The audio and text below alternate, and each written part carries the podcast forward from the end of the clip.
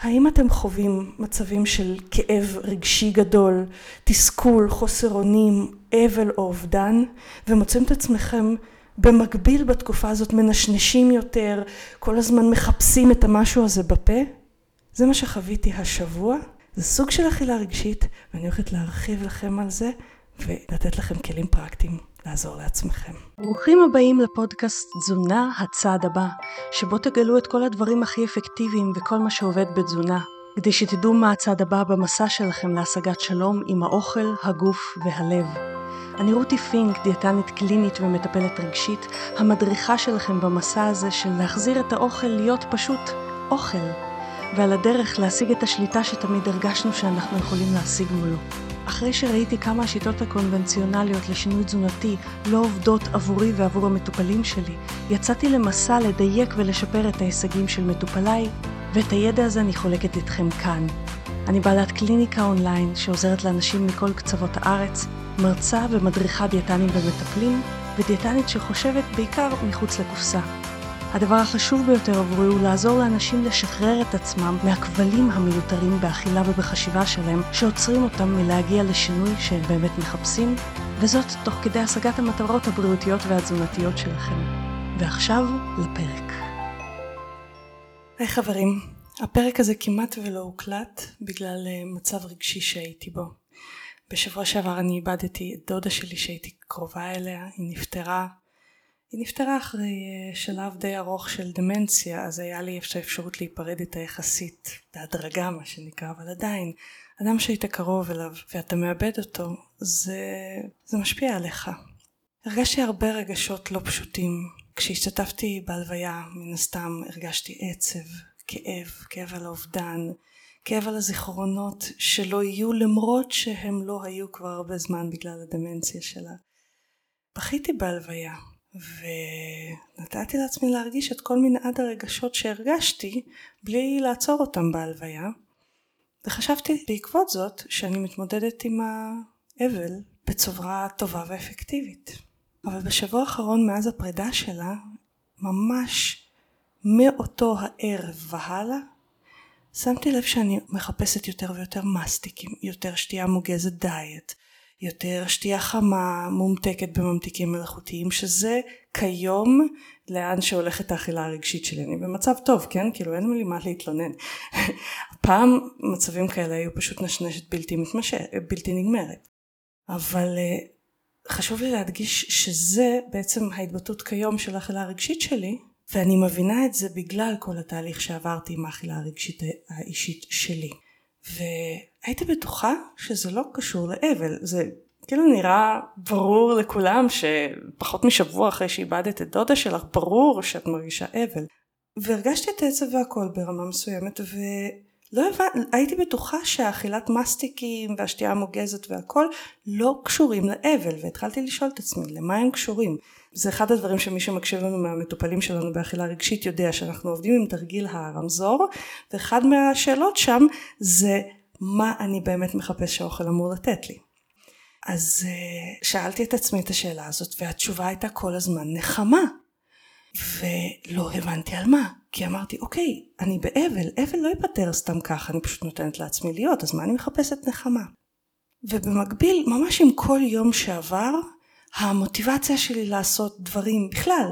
הלכה וירדה, המוג'ו שלי, הויטליות שלי הלכו וירדו, כאילו דברים שנראו לי מובנים מאליהם, כמו למשל להפיק סרטונים לאינסטגרם וזה, פתאום לא היה לי כוח אליהם, וזה דברים שנותנים לי המון עניין וסיפוק ואני אוהבת לעשות את זה, אבל ממש ממש כאילו איבדתי את זה, ולכל מי שהיה מתבונן מהצד הוא היה אומר לי, רותי זה נורמלי, את באבל, בעלי כל הזמן אמר לי, רותי זה נורמלי, את באבל.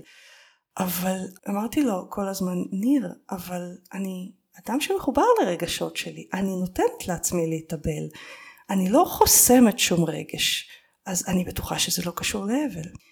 אני מרימה עכשיו אה, ממש חידוש בכל העסק שלי, אנחנו הופכים למרכז, אנחנו ממש בפינישים אחרונים של הוצאת תוכנית מאוד מאוד גדולה ומדהימה, שבגדול מאוד מרגשת אותי. אבל ממש מאז הפטירה לא היה לי כוח להתעסק עם כל הדברים שעד עכשיו הייתי נלהבת לגביהם.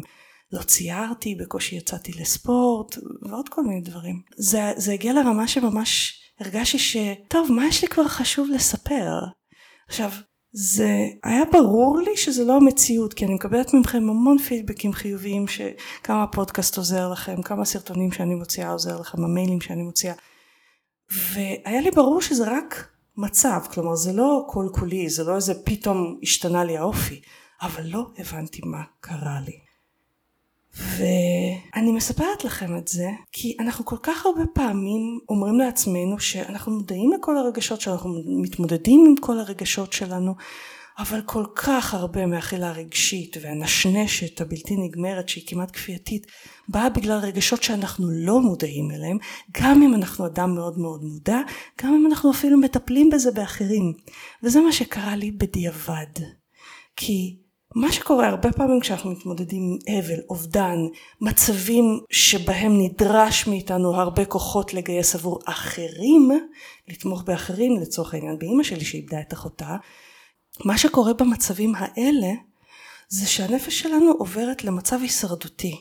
במצב הישרדותי כאילו הלא מודע מחליט בשבילנו חמודה אין לנו עכשיו זמן לרדת באנרגיות אז אנחנו על, על אוטומט, אנחנו על, על תפקודון מה שנקרא, אנחנו לא על uh, uh, שהייה עם הרגשות ולתת לדאון האנרגטי שזה נותן לנו להיות רגע, אנחנו חייבים לתפקד.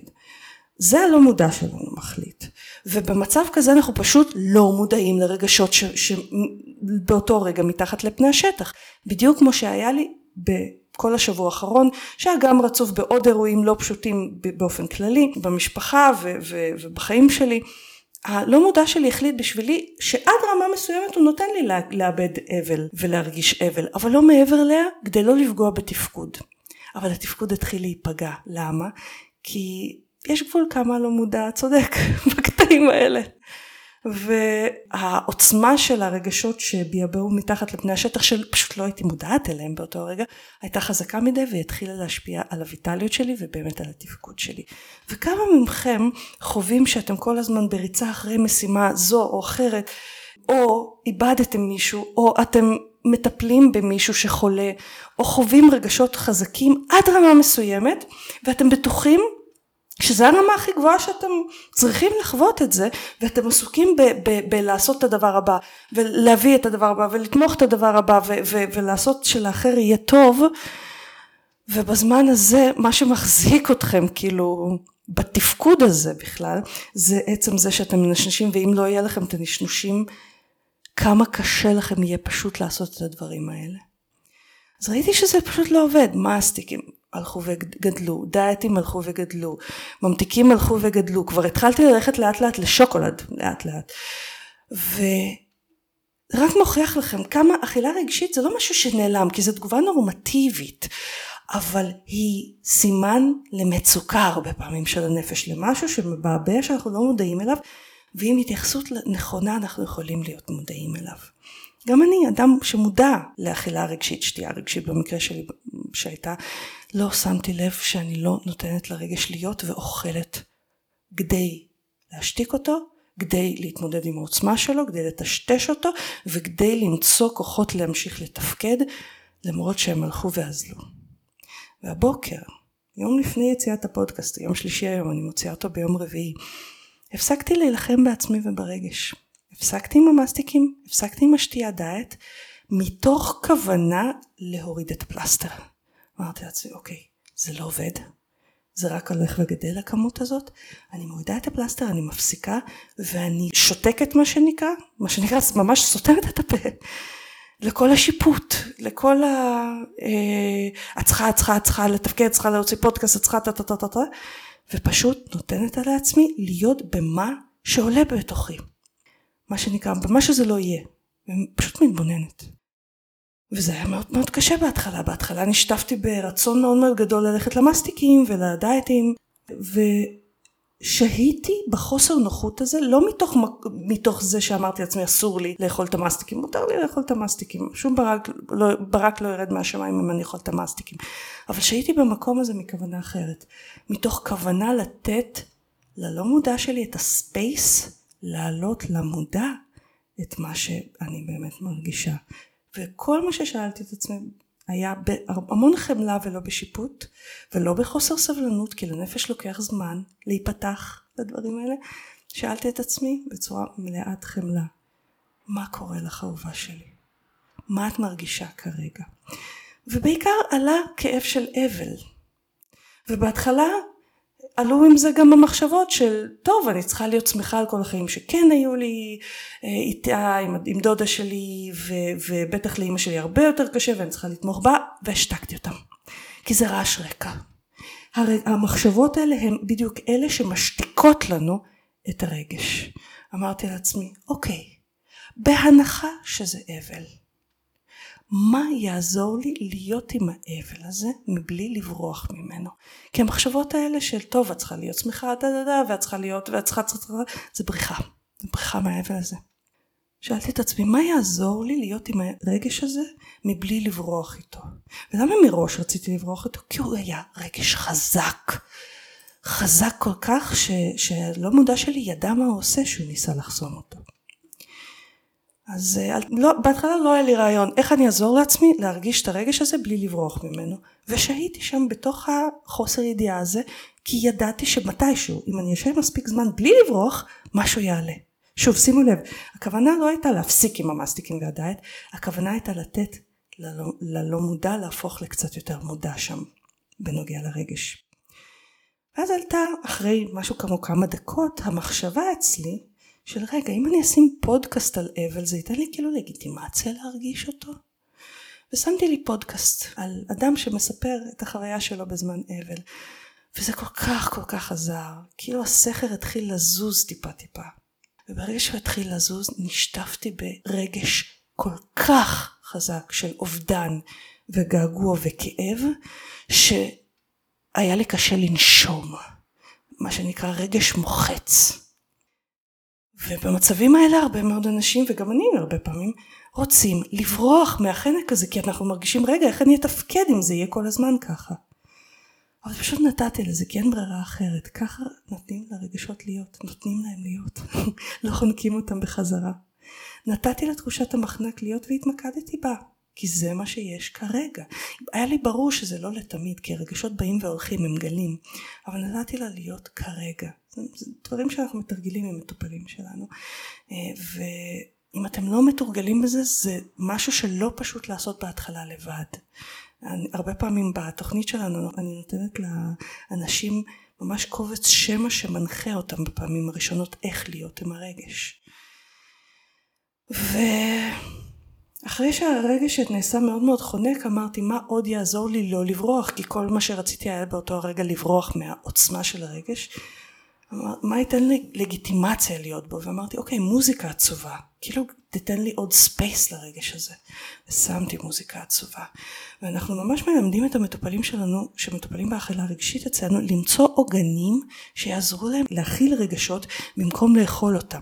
כי מה שעשיתי עד אותו הרגע היה לברוח בצורה לא מכוונת מהרגש הזה החל ממאסטיקים ודיאט וכלה במחשבות של טוב בטח אמא שלך הרבה יותר קשה לה אז את צריכה לתמוך בה מה את מתרכזת ברגש הזה? או המחשבה הזאת של זה רגש כל כך קשה איך אני אתפקד עם הרגש כזה? זה גם בריחה בריחה למחשבות ולא לרגש. אבל להיות עם הרגש הזה אומר להעז להרגיש אותו במלוא עוזו גם כשהוא חונק מכאב. וזה דורש השהיה רגע ו- ולתת לעצמי כמה דקות של אי בריחה ושקט. וזה בדיוק מה שעשיתי הפודקאסט המוזיקה זה היו העוגן של השקט הזה במקום אכילה או שתייה רגשית ומסטיקים. אנחנו ממש בודקים עם המטופלים שלנו מה העוגנים שמשאירים אותם בתוך הרגש. הרבה מטופלים אומרים שעצם השמיעה של קובץ השמע הזה בתוכנית שלנו היא עוגן עבורם בהתחלה עד שהם מפתחים את היכולת הזאת שזה משהו זה לגמרי שריר שניתן לפיתוח מה קרה עם הרגש הזה? הוא נמשך זמן מה בצורה הכואבת והחונקת שלו. היו בתוכו גלים קטנים אבל בגדול היה שם רגש, גוש גדול של רגש כואב, משהו כמו עשרים דקות. בדיוק כמו גלי רגש רבים אחרים. לא ניתחתי אותו, פשוט חוויתי אותו, איפה אני מרגישה אותו בגוף, איך זה מרגיש ברגשות. וזה המטמורפוזה המדהימה של הכלת רגשות במקום אכילה שלהם. כשאנחנו אוכלים אנחנו שמים פלסטר עליהם, אנחנו מטשטשים אותם, אנחנו מקלים עליהם, אבל הרגשות צריכים כמו גל את האפשרות לבוא ולהירגע. להתנפץ על החוף ולהירגע. והפלא ופלא, כשנתתי לרגש הזה מספיק זמן עם המוזיקה, הוא לבד התחיל להפוך למשהו אחר. התחילו לי פתאום מחשבות חדשות של כמה אני לא לבד בהרגשה הזאת, כמה כולנו חווים את הרגשות האלה. אחד הדברים שמאוד מקשים על אנשים לתת לרגש להיות, הוא התחושה שרק אני מרגישה כל כך רגשות קשים ורק בצורה הזאת. ואחרי שנתתי להם להיות, זה ממש, פתאום נפתחה לי המחשבה הזאת, שזו מחשבה אחרת תחשבו על זה, זו לא מחשבה משתקת רגשות של וואו, אני חלק מאנושיות משותפת לכל האנשים של תחושת הכאב כשאנחנו מאבדים מישהו קרוב או משהו קרוב, משהו נגמר, משהו משתנה. זה חלק, אני חלק ממשהו גדול יותר. בנוסף למחשבות האלה התחילו לעלות במקביל לאבל רגשות חדשים. האבל לא נעלם. אני בטוחה שאני אצטרך עוד הרבה פעמים כאלה. כי זה אבל, הוא לא נעלם בבת אחת. וכשאנחנו מטפלים במישהו קרוב שחולה הרבה זמן, כשאנחנו איבדנו מישהו, כשתנאי החיים שלנו מאוד משתנים, זה אבל. זה לא משהו שעובר בבת אחת. אבל ברגע שאנחנו שוהים איתו, נותנים לעצמנו, זה לא חייב להיות בשיא ה-to-do list שלנו, אבל נגיד בערב אנחנו לא בורחים מזה לאוכל, אלא שוהים עם זה, אולי כותבים את זה, אולי שומעים מוזיקה, אולי מתעטפים בשמיכה ופשוט שוכבים עם זה ובוכים. הרבה אנשים מתחילים לרחם על עצמם במצב הזה, אה, כאילו מה את בוכה, את בטח את מסכנה אם את בוכה, אבל בכי הוא פשוט הצורה, אחת הצורות הבריאות ביותר שגלי הרגש מתנפצים על החוף והולכים. זה הדרך הכי מהירה לתת לגל רגש להתבטא. גם כל רגש עובר מטמורפוזה ככל שאנחנו שוהים איתו. אבל אחת המטמורפוזות שחשתי ממש תוך 20-30 דקות, זה לאט לאט לאט החיות שלי התחילה לחזור אליי. וזה למה? כי ברגע שאנחנו מטשטשים או מרחיקים הרגשות, אנחנו מטשטשים או מרחיקים חלק מעצמנו. משהו בכוח החיים שלנו, בחיות שלנו, חלק ממנו כאילו מורחק הצידה. אנחנו צריכים את השלמות הזאת, את הלא מושלמות, השלמות הזאת של היכולת להיות עם הרגשות בשביל להיות מחוברים לויטליות שלנו ובשביל לא לחפש את הויטליות שלנו, את הכוחות לזוז, את המוטיבציה ואת העניין והשמחה בחיים באוכל. אז אחרי שנתתי לרגש החונק הזה להיות, מה שעלה היה פשוט מוטיבציה להקליט פודקאסט עבורכם ולחזור לעבוד.